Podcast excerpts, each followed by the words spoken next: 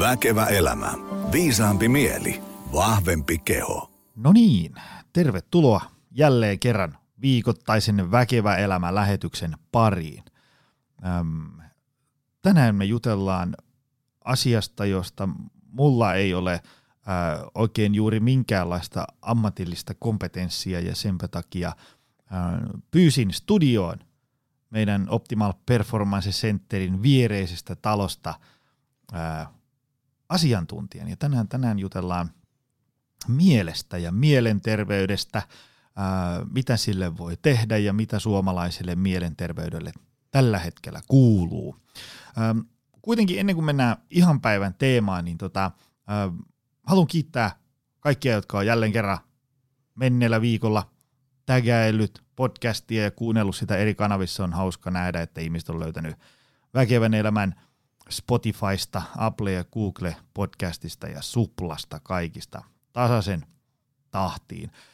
Öm, vieraita, joita täällä podcastissa aina kulloinkin on, niin, niin tota, itse skannailen heitä ö, milloin mistäkin kanavasta, mutta jos sulla on mielessä joku tyyppi, joka tänne kannattaisi ottaa vieraaksi, niin heitä ihmeessä jollain ö, viestimellä koodia joniatoptimalperformance.fi onnistuu viimeistään, niin katsotaan, josko saataan mökkiin sun suosikki. Mutta, mutta sitten mennään päivän teemaan, jotta päästään möyhimään kaikki päivän ää, kysymykset läpi.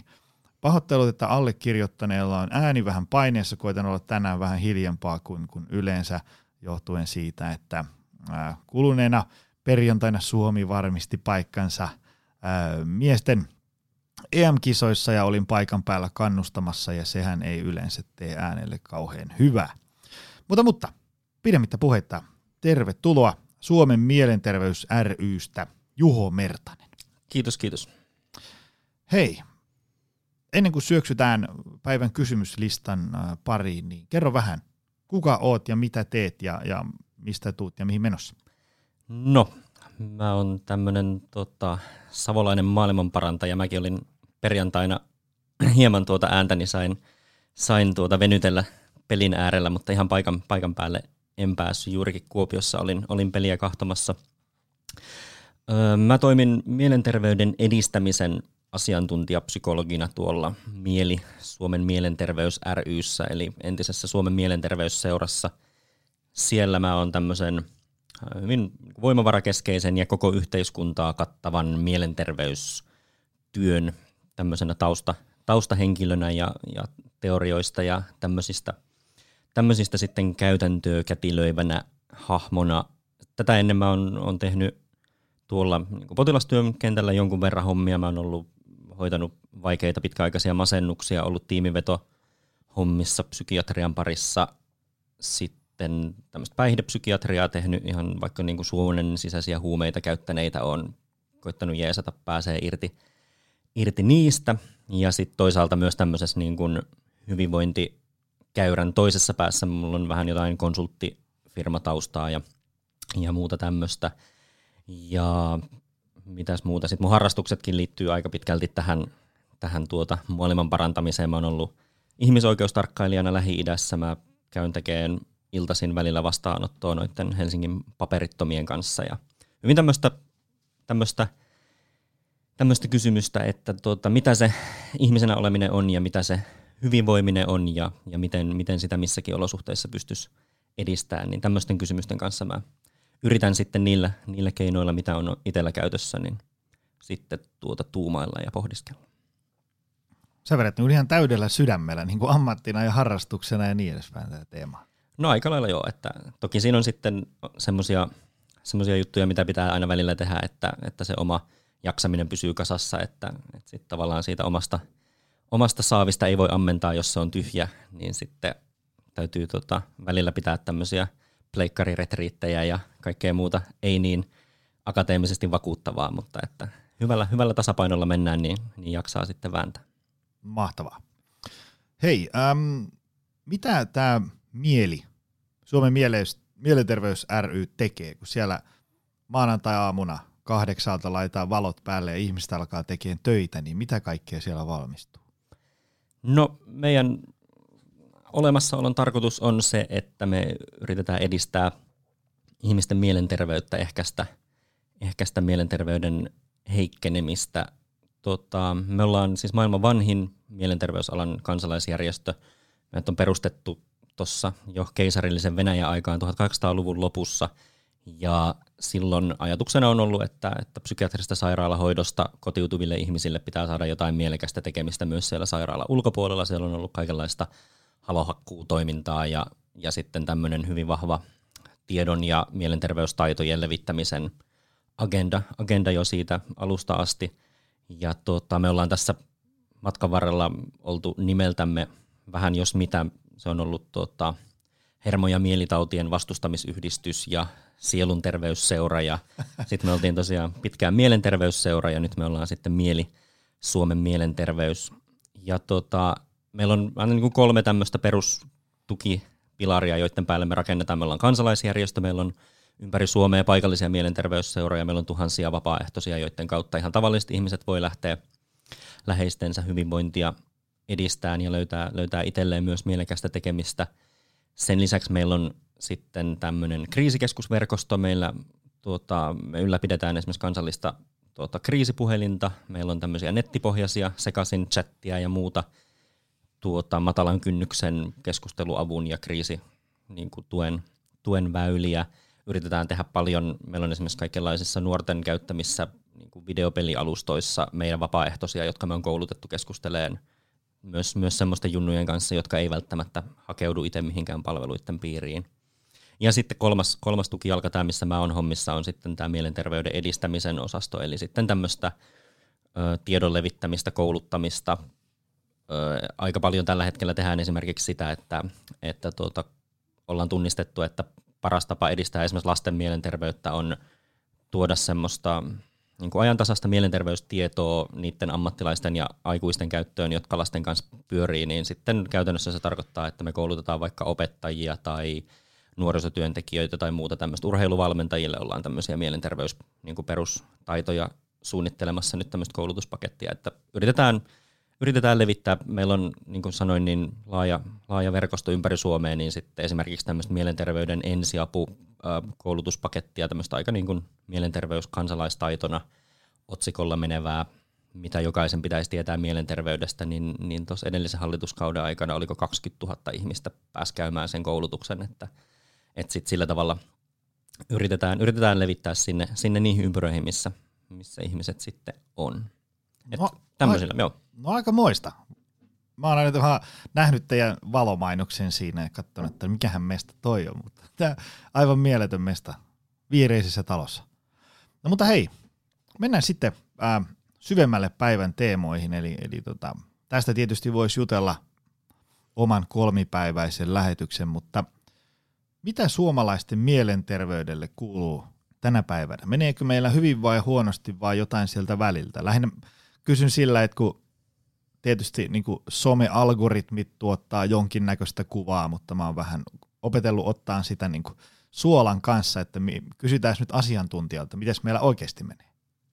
Joo, no tota, meillä menee vähän niin kuin sekä hyvin että huonosti. Sä oot nyt savolaisen psykologin kanssa keskustelet, niin tota, vähän tämmöinen toisaalta toisaalta. Mutta että, että toisaalta niin kun tämmöisiä laajoja kansainvälisiä ja kansallisia esiintyvyystutkimuksia kun katellaan, niin esimerkiksi tämmöiset mielenterveyden häiriöt, niiden esiintyvyysluvut nyt Suomessa ei ole mitenkään merkittävästi hyppinyt suuntaan eikä toiseen, että, että näyttäisi, näyttäisi siltä, että se semmoinen iso kuva ja keskiarvotaso on, on suurin piirtein samantyyppinen kuin mitä se on ollut aikaisemmin.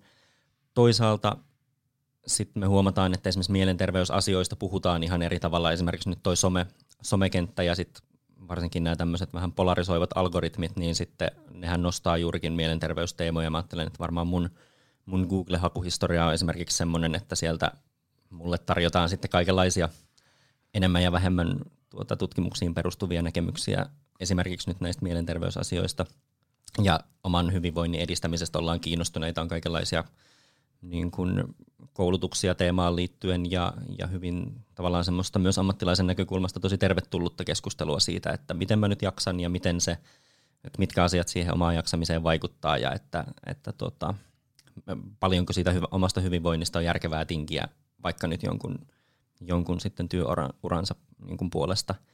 Toisaalta me huomataan sitten, että niin kuin tässä nyt on esimerkiksi tämän syksyn aikaa uutisoitu paljon sitä, että, että esimerkiksi erikoissairaanhoidon palvelut vaikka nuorisopsykiatrialla on, on aivan tukossa, sinne ei pääse tietyillä alueilla välttämättä hoitoon ennen kuin ne ongelmat on kehittynyt tosi pitkälle. Ja sitten niin tämmöisissä mielen, mielenterveyden haasteissa, toisin kuin esimerkiksi jossain fyysisissä kivuissa, niin mitä pidempään niiden ongelmien kanssa ollaan ja mitä pidempään se tavallaan se pulma pääsee kehittyyn, niin sitä hankalampi sitä on sitten lähteä korjaamaan. Et sitten tavallaan semmoinen vaikka joku polvikipu tai muu, niin vähän niin kuin odottelemalla ja tota, lepäilemällä, niin se tilanne saattaa, saattaa monesti mennäkin jo ohi, mutta et sitten taas kun se mielenterveys alkaa heikkeneen, niin sitten mitä aikaisemmin sitä tukea tarjotaan, niin sitä tavallaan pienemmillä toimenpiteillä tuota, sitten sitä, sitä tilannetta pääsee helpottaa ja sitä varten on, on ollut niin kuin meillä esimerkiksi havahuttu siihen, että juurikin ne, vaikka nyt ne lasten arkiympäristöt tai työelämässä tapahtuva niin kuin mielenterveyden tukeminen, mistä, mistä on kanssa uutisoitu nyt ihan myös onnistunein esimerkkein, niin tota, ne on sitten semmoisia keinoja, millä ehkä pitemmällä aikavälillä saadaan sitä, sitä tuota hyötyä.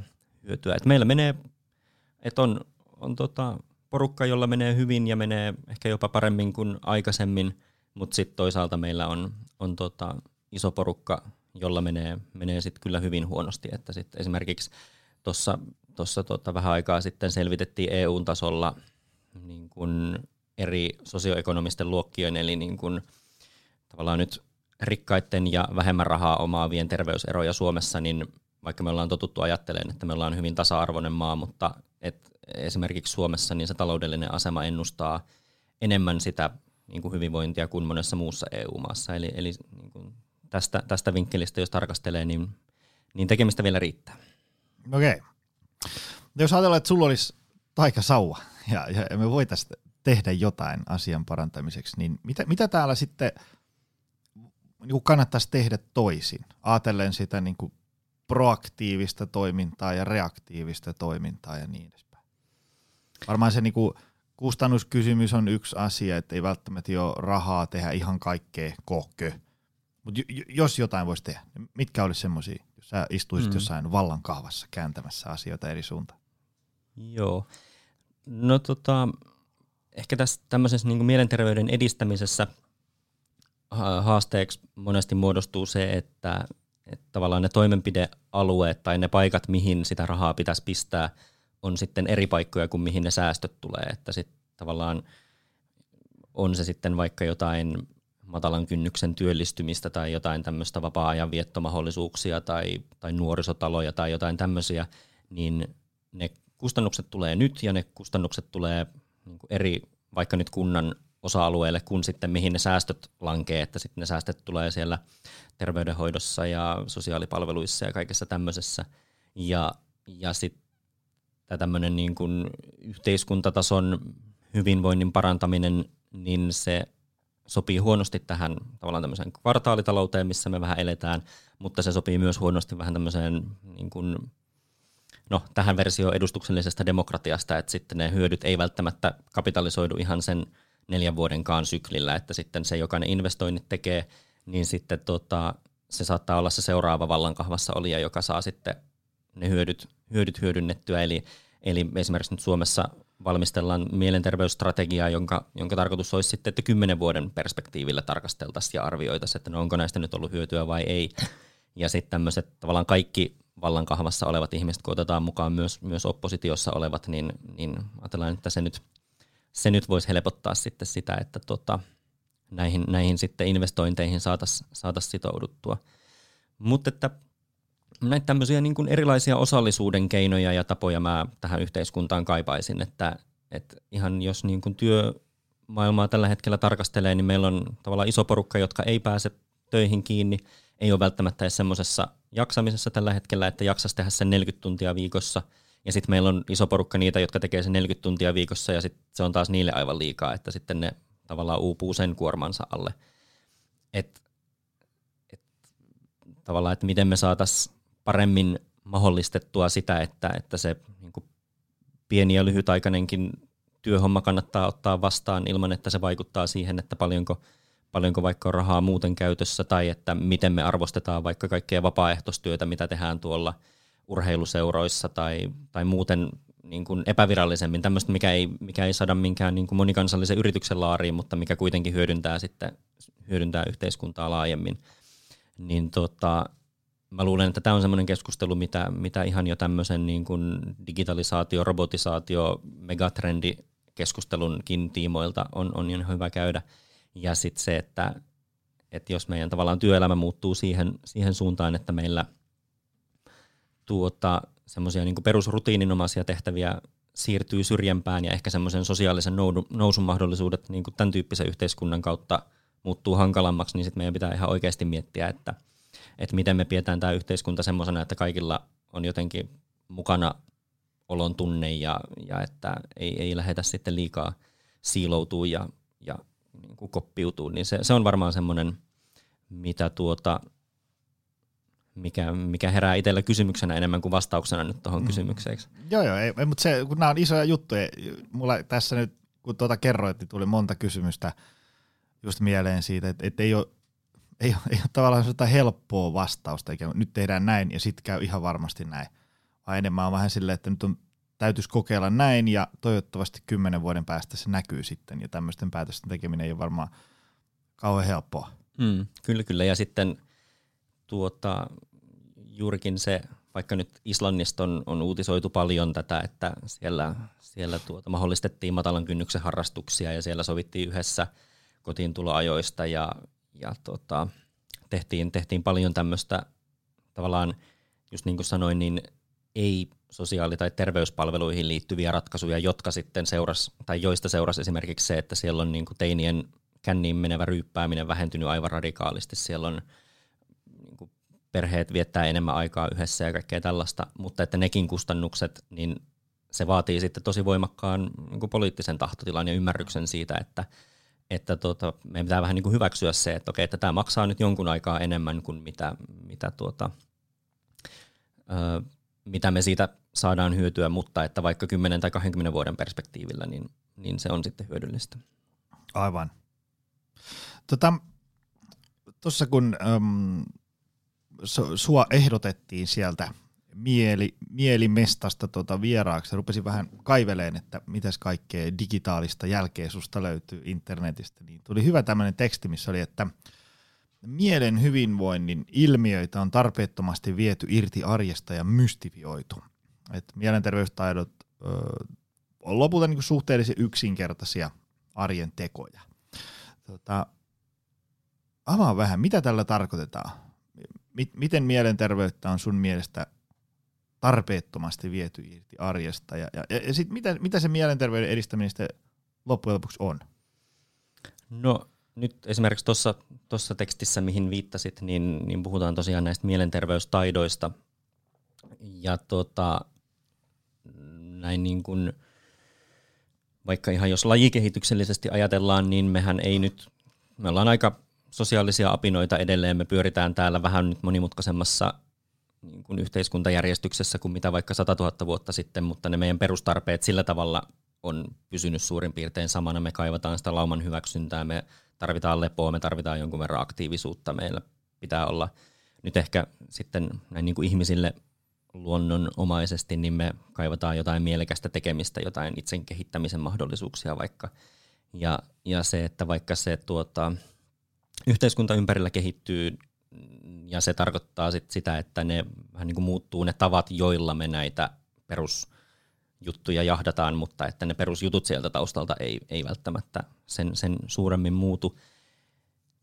Niin tota, tavallaan nyt vastauksena tuohon, että, että pitämällä vaikka nyt omasta vuorokausirytmistä huolta ja, ja syömällä terveellistä ravintoa, harrastamalla fyysistä liikuntaa – pysymällä niin kuin oman laumansa kanssa jonkunlaisissa väleissä, niin ne on semmoisia juttuja, millä sitten myös sitä omaa psyykkistä hyvinvointia sitten voidaan, voidaan parantaa. Toki, toki sitten semmoisessa tilanteessa, missä, missä niin kuin kaikenlaisia oireita on esimerkiksi päässyt, päässyt kehittyyn, niin sitten pelkästään noihin keskittyminen ei riitä, mutta että ne on keskeinen osa myös ihan tämmöistä sitten vaikka nyt mielenterveyshoitoa tai muuta. Et meidän on tavallaan hyödytöntä, kun meillä on tätä, tätä tämmöistä niin kuin hyvin vähän niin kuin psykoterapiapuhetta tulee ihmisten arkeen ja me mietitään kaikenlaisia, meillä on tämmöistä niin kuin leimakirves keskustelua, milloin puhutaan, että, että kaikki on narsisteja ja milloin puhutaan, että ketkä on erityisherkkiä ja milloin puhutaan niin kuin milläkin tämmöisellä tavalla aika niin kuin korkealle menevällä tuota terminologialla, niin silloin, silloin mä jotenkin aina pyrin ehkä vaikka niin kuin potilastyössä palauttaa sitä keskustelua siihen, että okei, että no mitkäs ne sun näköisen elämän komponentit on ja että onko se nyt saanut levättyä ja miten, minkälaisissa väleissä sä oot ihmisten kanssa. Ja tavallaan sitten kun ne, ne palikat on, on kunnossa, niin sitten me voidaan ruveta miettiä, että okei, että mitä kaikkea muuta tavallaan tämmöistä korkeamman tason toimintaa tähän, tähän tilanteeseen liittyy. Eli onko ne näitä vanhoja kunnon perusasioita? No aika lailla perusasioita. Ja sitten se, mikä, tota, mikä on sitten helppo, helppo tässä ajassa unohtaa, ja säkin viittasit tuohon tohon, tota, sosiaalisen median rooliin, mutta siis jo myös, myös ajassa ennen tätä sosiaalista mediaa, niin, niin sit sen kysyminen, että miten mulla menee, että onko nämä asiat nyt, mitä mulle vaikka mainokset tarjoaa tai se sosiaalinen media tarjoaa tai mitä mun vanhemmat on jotenkin multa tottunut odottaa, niin onko ne nyt semmoisia juttuja, mitkä musta oikeasti tuntuu hyvältä? Viekö tämä mun tällä hetkellä elämäni arki kohti semmoisia juttuja, mitä mä elämässä haluan saavuttaa?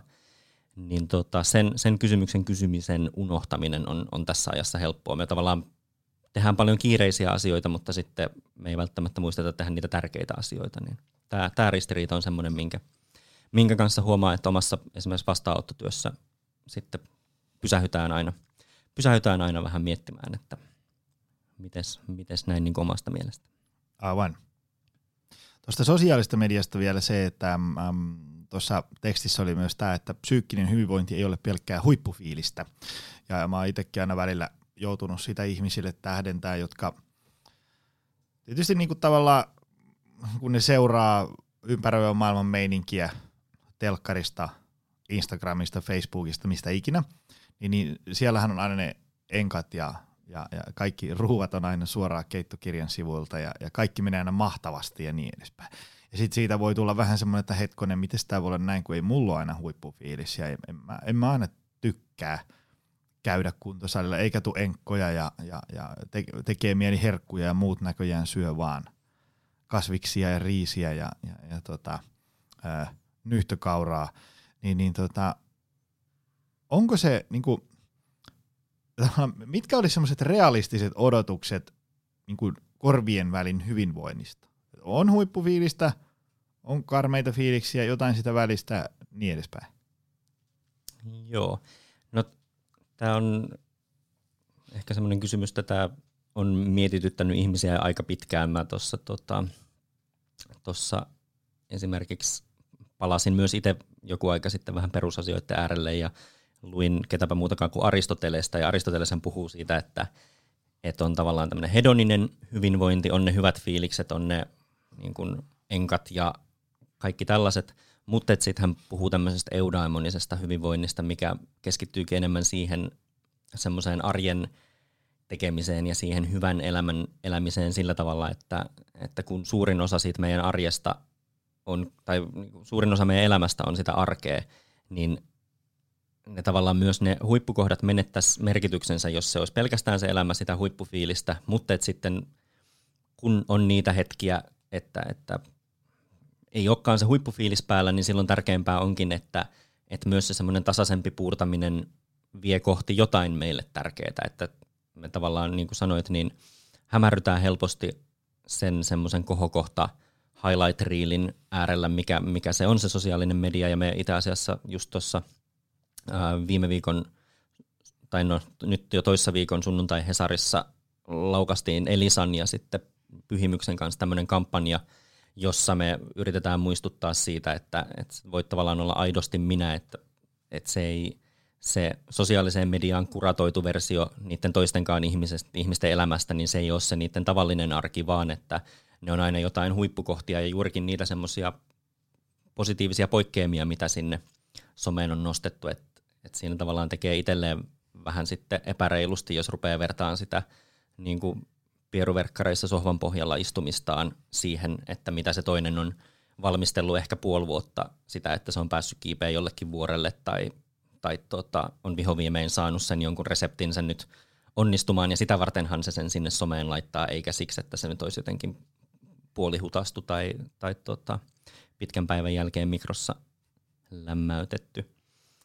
Mutta että se, se, mikä siinä nyt sitten ehkä auttaa siinä tota, sen sosiaalisen median highlight reelin jotenkin kalibroinnissa on, on just se, että et malttaa pysähtyä ja kysyä itseltään, että okei, että no, mulla ei ole tällä hetkellä nyt välttämättä semmoinen, semmoinen fiilis, että mulla olisi nyt niin kuin, tai että ei ole se semmoinen riemun kiljuminen koko ajan päällä, mutta että onko tämä arki nyt semmoista, että se vie mua kohti niitä niin kuin mulle tärkeitä asioita, viekö tämä kohti mun arvoja, onko nämä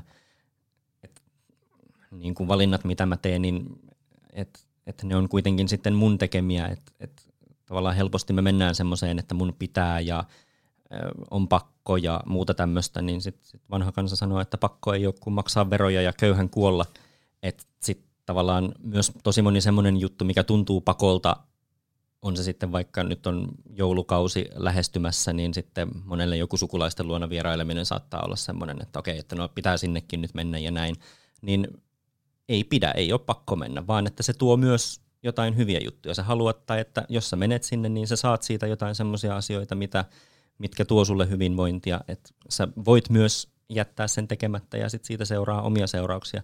Että sit tavallaan sen semmoisen jotenkin aktiivisen roolin ottaminen siihen omaan arkeensa ja tekemiseensä, niin, niin tota, palauttaa, palauttaa myös vähän semmoisilta semmoisilta silmälapuilta ja siitä semmoisesta niin kuin passiivisesta ja reagoivasta öö, tarkastelukannasta, mikä, mikä helposti sit vaikka nyt sen niin kuin sosiaalisen median myötä, myötä niin kuin iskeytyy päälle, että ruvetaan miettimään niitä asioita, mitä ei ole, tai että kaikkea semmoista, mitä, mitä tota, joku muu tekee, mutta että sitten unohdetaan, että niin, että itse asiassa mä olenkin valinnut sen, että mä en nyt tänä viikonloppuna vaikka lähde mihinkään, koska mulla on ollut rankka työviikko ja mä tarviin tätä lepoa ja tästä on mulle hyötyä ja mun treeni menee huomenna paremmin. Ja sitten se tavallaan ehkä puhkaisee vähän sitä semmoista FOMO-kuplaa, että okei, että no nyt mun pitäisi olla tuolla ja mun pitäisi olla tuolla, niin ei, ei tarvi. Tämä löytyy siis äh, elisa.fi kautta aidosti minä. Joo, tai se taitaa olla ihan aidosti minä. Mun mielestä menee myös ihan Okei, okay, okay, joo, joo. joo. Ja sitten siellä on itse asiassa nyt kun sanoit, niin tuota, me tehtiin myös ihan tämmöinen kyselytutkimus tai tämmöinen kartotus tuota, juurikin Elisan kanssa yhteistyössä, missä selvitettiin, että, että itse asiassa niin kuin monta kymmentä prosenttia suomalaisista somen käyttäjistä esimerkiksi kokee, että kaikkien muiden elämä on paljon mielekkäämpää, mikä tarkoittaa sitä, että, että se onkin todella paljon vahvemmin siitä omasta kokemuksesta kun, tai kiinni kuin sitten siitä, että se nyt jotenkin todella olisi. Se on vähän sama kuin, että yli puolet suomalaisista autoilijoista kuvittelee olevansa keskivertoa parempia, niin se on niin kuin tilastollisesti mahdotonta.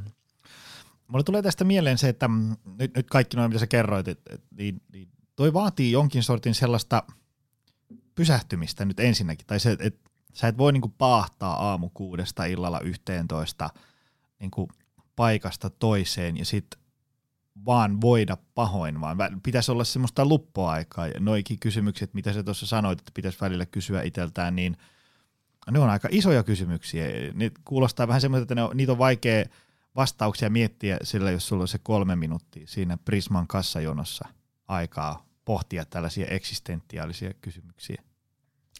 Joo, se on juurikin niin, että niille on hyvä olla se jotenkin oma hetkensä, että sit myöskään sen niin kuin oman arkensa ja elämänsä jatkuva kyseenalaistaminen ei meitä vie mihinkään, mutta että sitten, että onko se sitten kerran viikossa vai kerran kuukaudessa, kun sä vähän katot laajemmasta perspektiivistä sitä omaa elämääsi, että okei, että minkälaisia asioita mä sinne arkeeni sisällytän, onhan se varmasti tasapainosta, onhan siellä tavallaan kaikille mun persoonan eri puolille jotenkin mahdollisuus, mahdollisuus tulla esiin.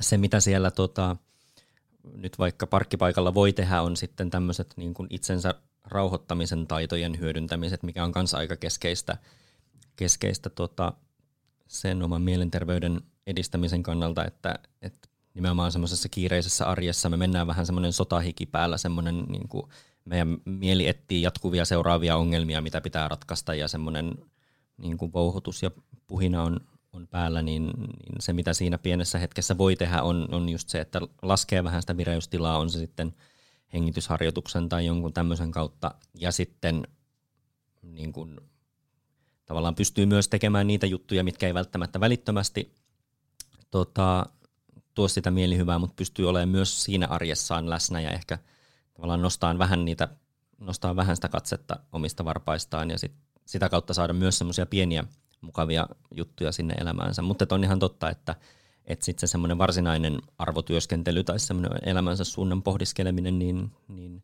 se, se on ihan ehkä sitten järkevämpää tehdä, tehdä joko jossain niin kuin rauhallisessa sohvan nurkassa tai sitten, sitten vaikka jonkun ystävän kanssa pohdiskellen tai, tai miksei ammattilaisenkin kanssa. Joo. Mutta tosiaan se, kun tavallaan niin kuin minun ulkopuoleinen maailma tunkee koko ajan kaiken näköistä informaatiota, jos jonkinnäköisestä kanavasta, että katon nyt kun näillä on taas tämä ja tuolla menee noin hyvin ja toi saavutti noin. Niin mä en ole ihan varma, että saako ikään kuin sitä, sitä tavallaan ulkopuolelta tulevaa pauhua koskaan niin kuin lopetettu, eli nyt muuta niin kuin omavaraistalouteen johonkin keskelle metsää, mutta, mutta ajattelen, että muutoin kuulostaa siitä, että osa mielenterveyttä on semmoinen tavalla niin kuin kyky, mä en tiedä, onko itse tuntemus, joku oman arvon tunto, joku, joku tällainen mm. aika isossa roolissa. Kyllä, kyllä. Ja, ja sitten niin kuin erilaisen, tavallaan monenlainen säätely on tosi tärkeää. Että tavallaan se omien tunteiden säätely, se, että, että miten paljon mä nyt mistäkin asiasta vaikka ärsyynny tai juurikin sen niin kuin ulkoa tulevan informaation säätely, että okei, että paljonko mä nyt vaikka tätä, että mulla on paljon nyt kuormitusta töissä, että paljonko mun kannattaa laittaakaan itteeni alttiiksi vaikka nyt sen some feedin äärelle, tai että onko se järkevää, että joka ikinen niin kuin puolen minuutin tauko, mikä mulla on, niin sitten mä tavallaan rikon sitä keskittymistäni sillä, että mä avaan sen puhelimen ja tai että huomaan vasta sitten, kun se puhelin on auki, että mä olen sen avannut, että tavallaan on päässyt jo syntyyn tämmöisiä automatisoituneita rutiineita, jotka rikkoo sit sitä, sitä, sit niinku sitä keskittymistä. Niin, niin tota, tavallaan tämän, tämän tyyppisten kysymysten pohtiminen ja juurikin sen sääteleminen, että okei, että no voisinko mä vaikka tehdä siitä itselleni vähän vaikeampaa, että mä en saakaan sitä somea lihasmuistin pohjalta auki, vaan että se appi onkin jossain kansiossa, että mun pitää nähdä vähän vaivaa. Ja mä vähän niin kuin pelaan itselleni semmoisen puskurin siihen isommassa mittakaavassa ei mun hyvinvointia edistävän, mutta sitä kuitenkin sitä lyhyt aikaista niin kuin palkintoa mulle tarjoavan ratkaisun tuota, niin kuin kalibroimiseen siihen, että missä, missä hetkessä se nyt on hyödyllistä ja missä ei.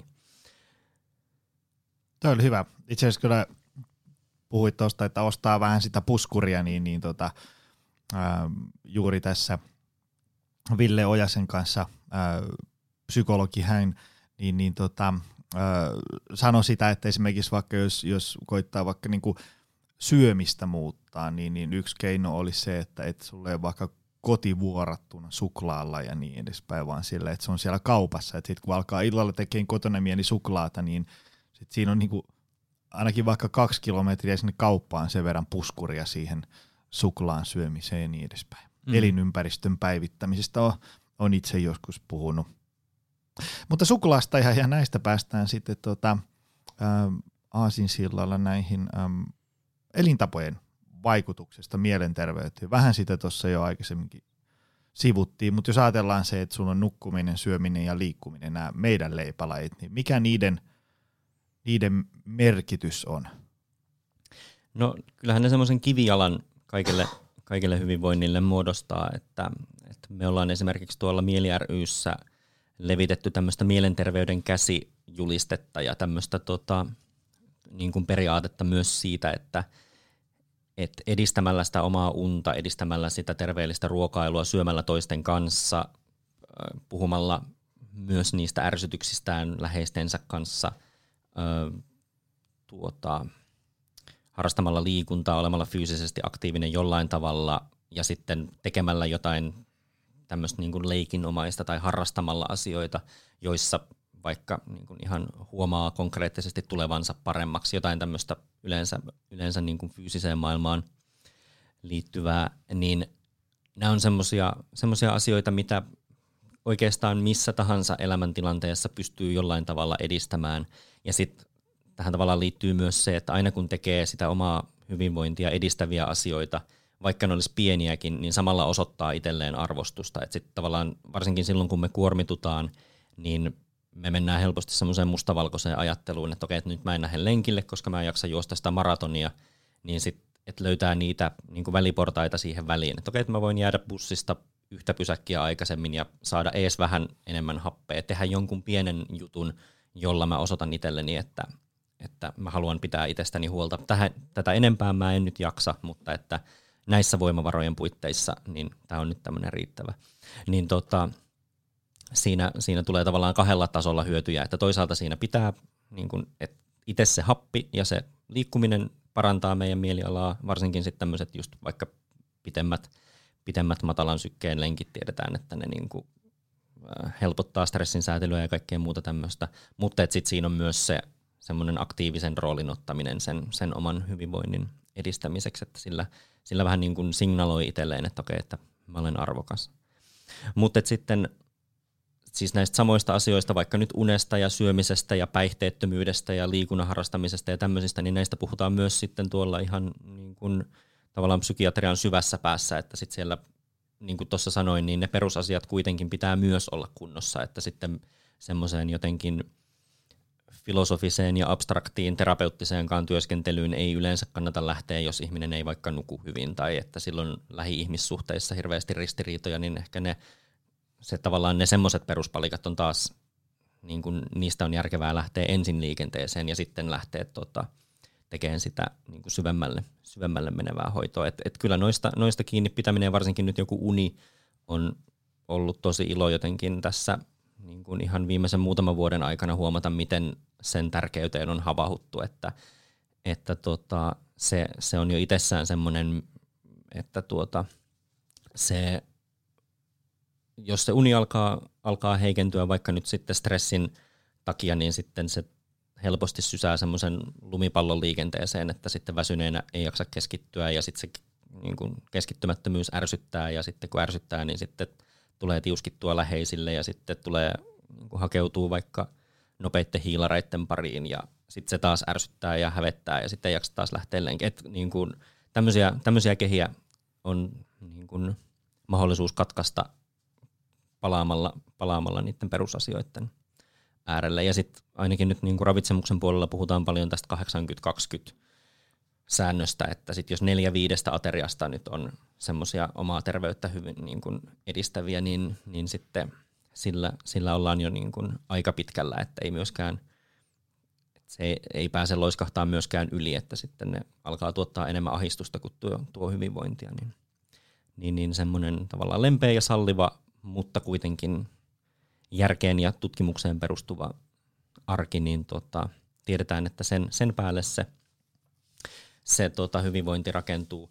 Ja sitten niin kuin sanoin, niin, niin joissain tilanteissa vaaditaan sitten jotain tämmöistä oireenhallintatyöskentelyä, sit jos on, on tota, ehittynyt jo kehittyä vaikka masennusoireita tai ahdistusoireita tai jotain pelkoja tai muuta, niin, niin toki näissä tilanteissa on sitten, niin kuin tarvitaan sitä ammattiapua usein, mutta että niissäkin tilanteissa niin, niin noista, noista perus, perusjutuista yleensä pystyy aloittamaan. Aivan. Tuota, tuossa mainitsit tuon masennuksen ja, ja mulla oli täällä tämä yksi kysymys, että, että minkälaisia niin kuin, väärinymmärryksiä äm, tähän mielenterveysasioihin yleensä liittyy. Niin paljon puhutaan masennuksesta, niin, niin minkälaisia väärinymmärryksiä siihen liittyy ja minkälaisia oikein ymmärryksiä sä haluaisit tuoda kuvaan? Tässä on nyt taas kolmepäiväisen seminaarin arvoinen kysymys, mutta tavallaan niin kuin, ainakin sen, mitä mä oon itse itseeni viisaampia kuunnellut aiheesta, niin, niin tota, se ei ole kauhean semmoinen niin yksiulotteinen asia, vaan erittäin niin kuin monesti monitahoinen. Tietysti se on, on ymmärtänyt, että se voi lähteä se umpisolmu ikään kuin, niin kuin aukeen tavallaan tekemällä aika simppeliä juttuja, mutta se, miten siihen ollaan päädytty, ei välttämättä ole niin, niin yksinkertainen. Mm. Joo, kyllä ja juurikin niin, että, että niitä tavallaan masennuksia on juurikin niin montaa eri tyyppiä, kun on ihmisiä, jotka masennuksen kanssa kamppailee. Ja tota, mä kävin itse asiassa tuolla, tuolla Ylen puolella Aristoteleen kantapää, mikä on tämä Pasi Heikura, tota, alivaltiosihteeri, huumorihenkilö, niin hänen haastateltavanaan aiheesta, että, että kun sanotaan, että masentunutta ei kannata kehottaa piristymään, niin mitä sille sitten saa sanoa. Ja tuota, siinä, siinä jotenkin hyvin ö, tuli, tuli pohdiskelluksi se, että, että tuota, just, just niin kuin kuvasit, niin sinne yleensä sitä semmoista niin kuin erilaista käsittelemätöntä taakkaa on tullut kerättyä, tai ihminen on, on, on kerännyt sitten hyvin pitkän, pitkän aikaa, ja sitten jos ne tavallaan selviytymiskeinot haastaviin tilanteisiin on ollut vaikka rajalliset, ei ole saanut vaikka kotoa oikein malleja siihen, että miten, miten vaikeiden tunteiden kanssa pärjätään, niin sit, ja mitä, mitä sanoin tuossa aikaisemmin, että juurikin tästä syystä niin kuin mielenterveys haasteisiin, niin mitä aikaisemmin niihin puuttuu, niin sitä helpompaa se puuttuminen on, koska sitten tavallaan jos se sun työväline on lapio ja se sun ongelma on se, että sä oot kuopassa, niin sit meillä on kuitenkin halu hyödyntää niitä työvälineitä, mitä meillä on, niin sitten jos on pelkästään, pelkästään niiden työvälineittensä varassa, niin sitten sitä vaan kaivaa syvemmäksi, syvemmäksi sitä kuoppaa. Mutta sitten tuota, miten, miten nyt vaikka sen niin kuin masennuksenkin kanssa niin kuin elämistä, elämistä saa helpotettua ja miten, mihin se hoito esimerkiksi perustuu, niin on, on itse asiassa aika usein sit juurikin se, että kun se masennus, ja nyt mä tavallaan tarkoituksella puhun tässä, niin kun, mä en puhu masentuneista, vaan mä puhun ihmisistä, jotka kamppailee masennuksen kanssa, koska sitten jos me identifioidutaan siihen, että okei, mä olen masentunut, kaikki mitä mä teen johtuu siitä, että mä olen masentunut, niin se ohjaa erityyppisiin ratkaisuihin kuin se, että okei, että mä olen ihminen, joka haluaa elämässä tätä ja tätä, ja mulla on myös matkaseurana tämä masennus, joka tarjoaa mulle nyt tämän ja tämän tyyppisiä toimintamalleja. Ja sitten juurikin tämä näiden ajatusrakenteiden haastaminen ja semmoinen uuden tyyppisten ehkä suhtautumistapojen oppiminen on, on sitten keskeistä, keskeistä tämmöisissä kognitiivisissa terapioissa, joihin sitten myös, myös niin kuin, jotka niin kuin masennukseen puree, mutta että se niiden oppiminen se aika harvoin op, niin kuin toimii yksin, että sitten se, että jollekin sanoo, että piristy, niin se ei tosiaan auta, ei se, se niin kuin, ei, ei siinä hetkessä ne voimavarat siihen riitä. Mutta juuri just niin kuin sanoit, niin sitten sitä semmoista positiivista kehää, kun saadaan vahvistettua ja sitten se ihminen vaikka op, niin kuin huomaa, että okei, että tavallaan mulla on se ajatus siitä, että, että mistään ei tule mitään, mutta mä silti pystyn jotain pientä vaikutusta tähän omaan hyvinvointiin tekemään, niin niin sit se semmoinen siitä kehästä irtipääseminen niin sitten, sitten on esimerkiksi sen masennuksen, masennuksesta toipumisen kannalta niin tuota, keskeistä. Kyllä. Tuota, tuossa oli, sanoit aikaisemmin, että jos ei ole saanut työkaluja, miten käsitellä vaikeita asioita niin edespäin, niin, niin jos lyhyesti mennään vaikka siihen, niin että et, et on kasvanut jossain ympäristössä, on se sitten vaikka perhe tai, tai toi joku, joku, mikä lienee elinympäristö, kaupungin osa, maa niin edespäin, niin, niin tota, mikä tämmöisten vaikutus on siihen, että vähän niin kuin, että mitä meistä ihmisistä tulee sitten isona, kun, se, kun muuttuja hirveästi on perimää ja ynnä muuta tällaista, niin, niin mikä on tämmöisen niin kuin, tavallaan, kun ihminen kasvaa nollavuotiaasta vaikka sanotaan 18-vuotiaaksi jossain ympäristössä, niin mikä sen vaikutus on? Onko sillä vaikutusta? Sosioekonomista statuksesta ja tämmöisistä asioista mainitit jo, että niillä, niillä on vaikutusta, mutta miten noin niin yleisesti ottaa? Mm, mm. Joo. No tämä on onneksi tämmöinen helppo ja yksinkertainen kysymys. Katsotaan, miten tähän nyt saataisiin. Tota, no yksi tapa ajatella tätä on, on se, että, että niin kuin sanoit, niin meillä on ne niin kuin tietyt perinnölliset taipumukset ja, ja nehän liittyy esimerkiksi usein siihen, että miten vaikka intensiivisesti me suhtaudutaan johonkin ulkomaailman ärsykkeeseen tai miten jotenkin pelottavana me joku tietty asia niin kuin koetaan. Ja sitten se, että minkälaisessa ympäristössä me tuota, kasvataan ja kehitytään, niin ne toimii vähän niin kuin semmoisena suodattimena, että okei, että meillä on ne tietyt luontaiset taipumukset, meillä on ne tietyt reagointivoimakkuudet ja tämmöiset, ja sitten niissä niin kuin lähi-ihmissuhteissa ja siinä omassa kulttuurisessa ympäristössä me opitaan sitten, että, no mikä, mitä tämä tarkoittaa tämän maailman kannalta. Mulla on tämmöinen tapa reagoida, miten mä voin niin kuin hyödyntää tätä reagointitapaa sillä tavalla, että se on vaikka sosiaalisesti suotavaa. Öö, ensimmäinen kasvuvuosi ja, ja tavallaan nyt vaikka vanhemmuuden merkitys on, on sillä tavalla tärkeitä, että nyt ihan niin kuin tuoreimmissa tutkimuksissa on huomattu, että, että kun aikaisemmin puhuttiin, että geenit vähän niin kuin altistaa tietyille ongelmille, että ajateltiin, että meillä on tämmöisiä ongelmageenejä ja, ja sitten jos sulla on se geeni, niin sitten sulla on suurempi alttius johonkin tiettyyn ongelmaan. Ää, nyt niin kuin myöhemmissä tutkimuksissa on huomattu, että, että tämmöisen niin kuin varsinaisen ongelmille altistamisen sijaan, niin tosi moni näistä samoista geeneistä tekeekin meidät niin kuin pikemminkin herkille sen lähiympäristön vaikutuksille. Että jos sulla on se tietty geeni ja sä saat hyvää niin kuin sun tarpeet huomioivaa lähivanhemmuutta, niin sitten sulle saattaakin kehittyä jopa paremmat stressinsäätelykeinot vaikka kuin mitä sitten jollekin semmoiselle ihmiselle, jolla ei ole sitä samaa geeniä. Ja sitten taas se sama geeni, joka antaa sille lapselle ne hyvät tuota, niin kuin valmiudet, niin sitten jos tämmöinen lapsi joutuu semmoiseen ympäristöön, missä hän vaikka tulee laiminlyödyksi, niin silloin tulee sitten niitä ongelmia. Ja tavallaan tämä näkyy sitten ehkä, tai tämä on enemmän se, mistä, mistä puhutaan sitten siinä alttiutena.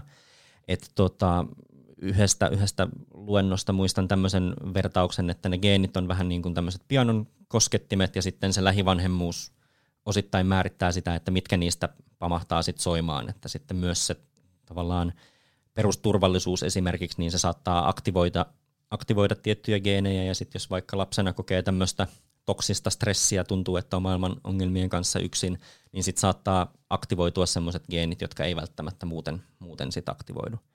Että tota, tämä on, on, niin kuin sanoit, niin, niin tässä on niin kuin monenlaisia moneen suuntaan meneviä, meneviä vaikutustekijöitä.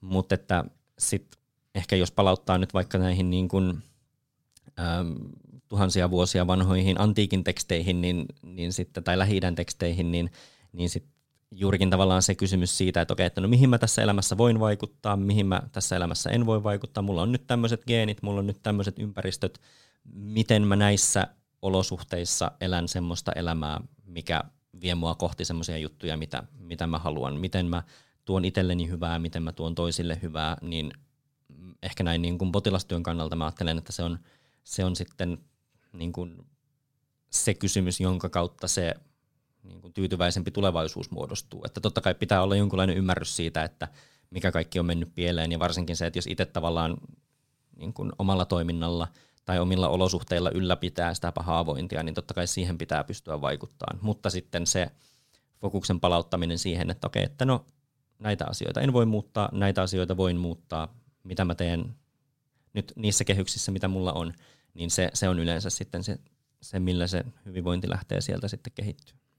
Tämä kuulostaa siltä, ähm, että no vähän niin kuin mitä aikaisemmin sanoin, että mitä ikään kuin, niin kuin tavallaan syvemmällä ollaan niiden ongelmien kanssa, niin, niin sieltä voi olla ehkä vähän hankala päästä noin niin kuin omatoimisesti pois. Lähinnä vaan noin, jos nyt miettii ihan vaikka omia kaikkein vaikeimpia aikoja, jotka ei ole ollut sit noin niin kuin objektiivisesti tarkasteltuna ihan hirveän vaikeita aikoja. Mulla on mennyt, elämä on kohdellut mua aika kivasti, niin, niin, mutta silti tuommoisten asioiden pohtiminen, mitä äsken just sanoit tavallaan, että mihin voin vaikuttaa, mihin en ja niin edespäin, niin on tuntunut aika niin kuin mahdottomalta. Lähinnä semmoinen, että jos joku tulee kertoon jotain tavallaan, niin kuin, että hei, joo mä ymmärrän, että, että asia on vähän hankala, mutta, mutta voitaisiinko kuitenkin kokeilla tämmöisiä hommia, niin ne kuulostaa lähinnä sieltä, että sä et nyt vaan ymmärrä tätä mun tilannetta, ei tässä mun arjessa ole mahdollista ja niin edespäin.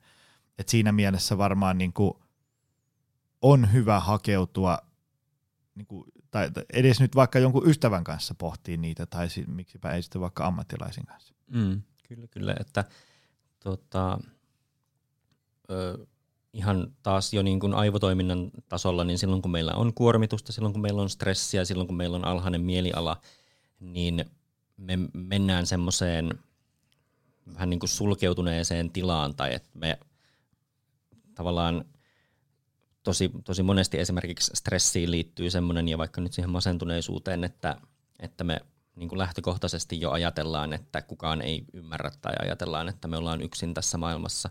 Ja silloin niin kuin juurikin tämmöiset hyvässäkin tarkoituksessa annetut neuvot, niin ne saattaa vaan niin kuin tuntua, tuntua pahalta. Et sitten tämä mitä kuuluu on aika hyvä kysymys.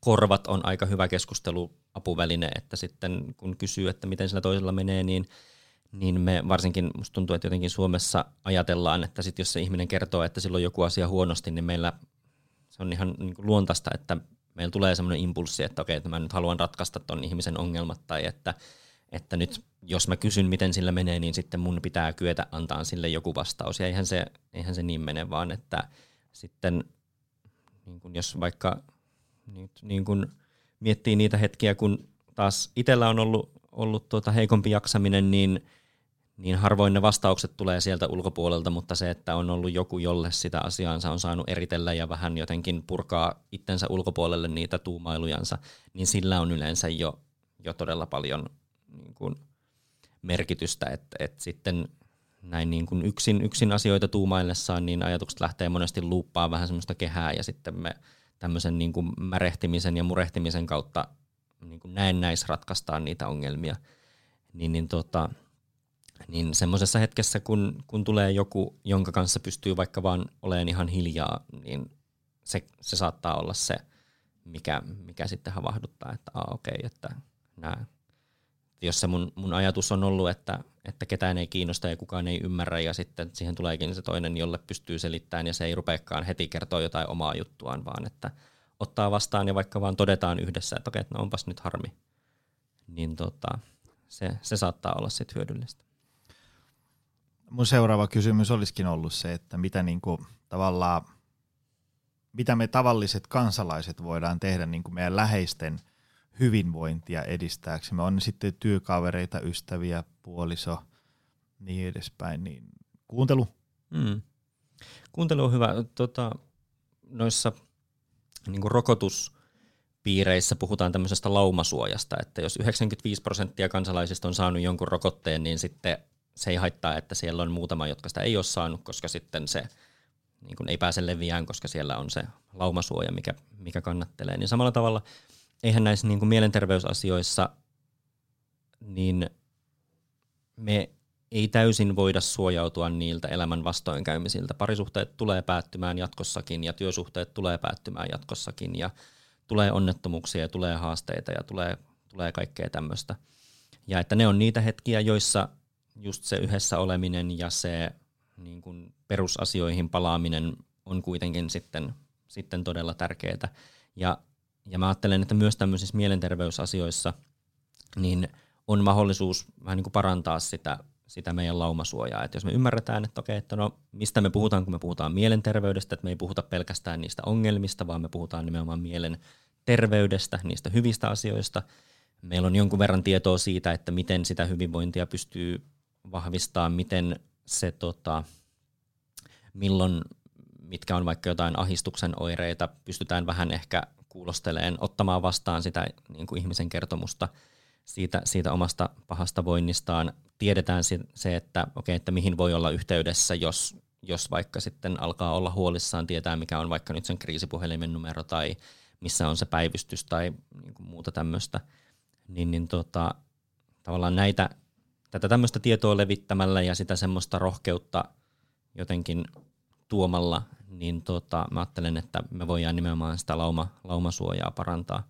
Näihin niin mielenterveyden haasteisiin liittyy edelleen, vaikka tuossa alussa todettiin, että, että tota, niin kun asioista puhutaan enemmän ja sillä tavalla semmoinen häpeäleima ja semmoinen stigma on vähentynyt, mutta että edelleen niin kuin tämmöisissä laajoissa väestötutkimuksissa on todettu, että, että jopa joka toinen länsimaissa asuva ihminen ja aikuinen – jossain vaiheessa elämäänsä kokee sellaisen tilanteen, että se voitaisiin diagnosoida mielenterveyden häiriöksi, eli että mieliala on pitkään alentunut tai että on vaikka tuota, jotain ahistusoireita tai jotain tämmöisiä. Me tiedetään, että suurin piirtein puolet näistä ihmisistä ei niihin pulmiinsa hae apua. Me tiedetään, että masennuksen kanssa kärsivistä tai niin kuin kamppailevista 70 prosenttia ei puhu siitä asiasta edes läheisilleen.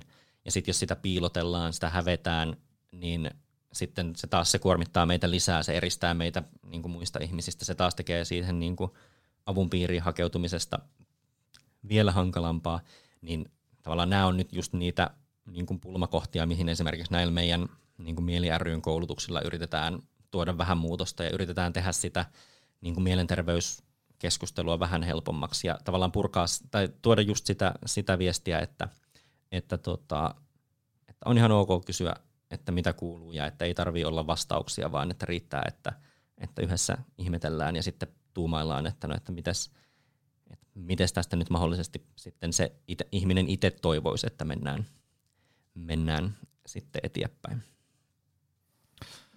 Tota, jos nyt tähän loppuu vielä summaa ähm, tavallaan semmoisen muutaman kohdan muistisäännön ihmisille ää, myös siihen omaan mielenterveyteen. Siellä oli nämä elintavat, sitten nää, kun nämä, nämä on silleen, että kun tavallaan tämä mun duuni on aika helppoa sillä, että kun mä tiedän, että nyt kun mä saan sen tyypin käymään kahdesti viikossa vähän voimailemassa, kahdesti viikossa vähän hengästymässä ja sitten vaikka 8000 askelta – päivään ja sitten syömään suurin piirtein näin ja nukkumaan tuon verran, niin sitten todennäköisesti osutaan sinne sektoriin. Mutta nämä mielenterveysasiat ja, ja ennen kaikkea niin, että voisi hyvin, ei pelkästään niin, että just ja just selviää viikosta, vaan niin voisi hyvin, niin ne on hyvin usein semmoisia niin hyvin abstrakteja, että, että niin kuin tyyli, että tee jotain mielekkäitä juttuja.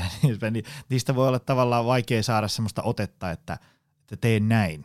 No, mutta mikä olisi sun semmoiset tavallaan niin kuin – niin kuin vinkit, että, että, että näillä, näillä pysyy ainakin todennäköisesti korvien väli hyvässä kunnossa? Joo.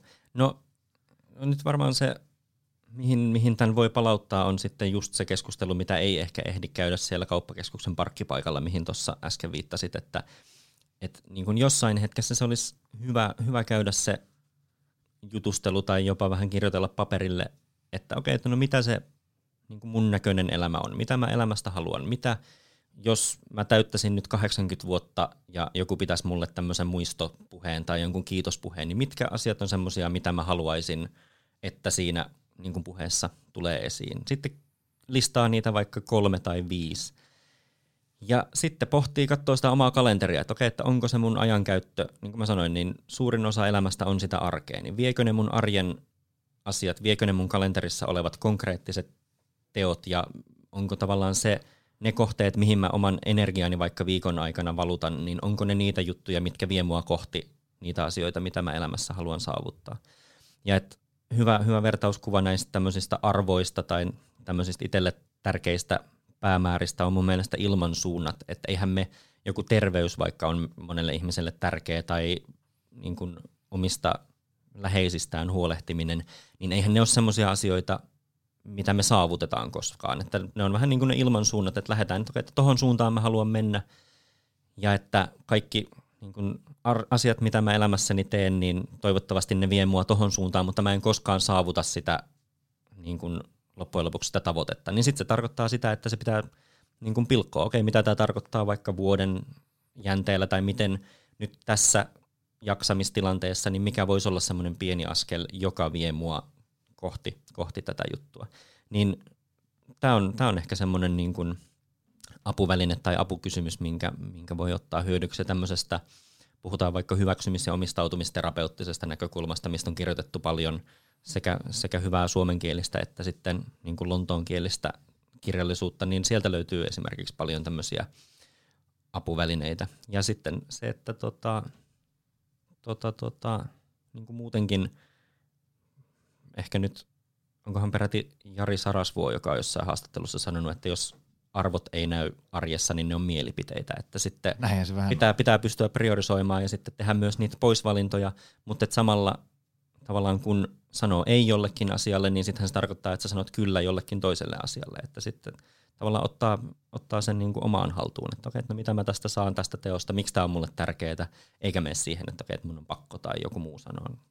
Ei ole pakko tämän arvojen miettiminen on siinä mielessä tärkeää, että, että ne ohjaa mun mielestä ainakin niin kuin sillä tavalla sitä omaa tekemistä, varsinkin silloin, kun on vähän semmoinen hankala tilanne, että ei ole välttämättä niin kuin kauhean hienoja vaihtoehtoja käsillä tai, tai tavallaan on joku aika kiva juttu tuossa tarjottimella, mutta se taas sitten rampauttaa ikään kuin niitä asioita, jotka sitten vaikka parantaa terveyttä ja hyvinvointia ja niin edespäin. Hmm. Niin, niin niissä hetkissä pystyisi muistamaan sen, että nyt mä valitsen tämän, tässä kohtaa vähän tylsemmän jutun, koska se palkinto tulee sitten myöhemmin, mutta mm. se on sen arvosta. Kyllä, kyllä. Semmoinen niin priorisointi. Hei, äm, kiitos tästä. Tämä oli mainio setti, saatiin. Mä, mua vähän pelotti, että kuinka pitkä meidän pitää vetää, jotta me saadaan näihin kysymyksiin vastauksia, mutta tota, äm, mistä sun kautta teidän juttuja voi lukea lisää? No, Mieli ry pyrkii olemaan kaikissa niissä alustoissa, missä nyt ihmiset liikkuu, eli Facebookit ja Instagramit ja tota, Twitterit ja muut tämmöiset on, on hallussa. Meidän nettisivuilta saa tilattua kaikkea näitä koulutusmateriaaleja ja julisteita ja niin kun, et sieltä kannattaa käydä vilkaseen, jos, jos vähänkään teemat puhuttelee tai kiinnostaa. Ja tota, mun juttuja, no Twitterissä mä oon semmoisella kahvalla kuin lanttumaakari, että mä oon kovasti sitä koittanut opetella käyttää, mutta se on ollut vielä vähän alku, alkuvaiheissa, mutta ehkä mä sinne jotain koitan aktivoida vähitellen. Hei, kiitos tästä. Tämä oli erittäin mainio setti ja, ja kiitos sulle, rakas kuulija, että jaksoit tänne tunnin päähän maaliin saakka ja me nähdään taas ensi viikolla. Se on moi. Tutustu lisää aiheeseen optimalperformance.fi ja opcenteri.fi.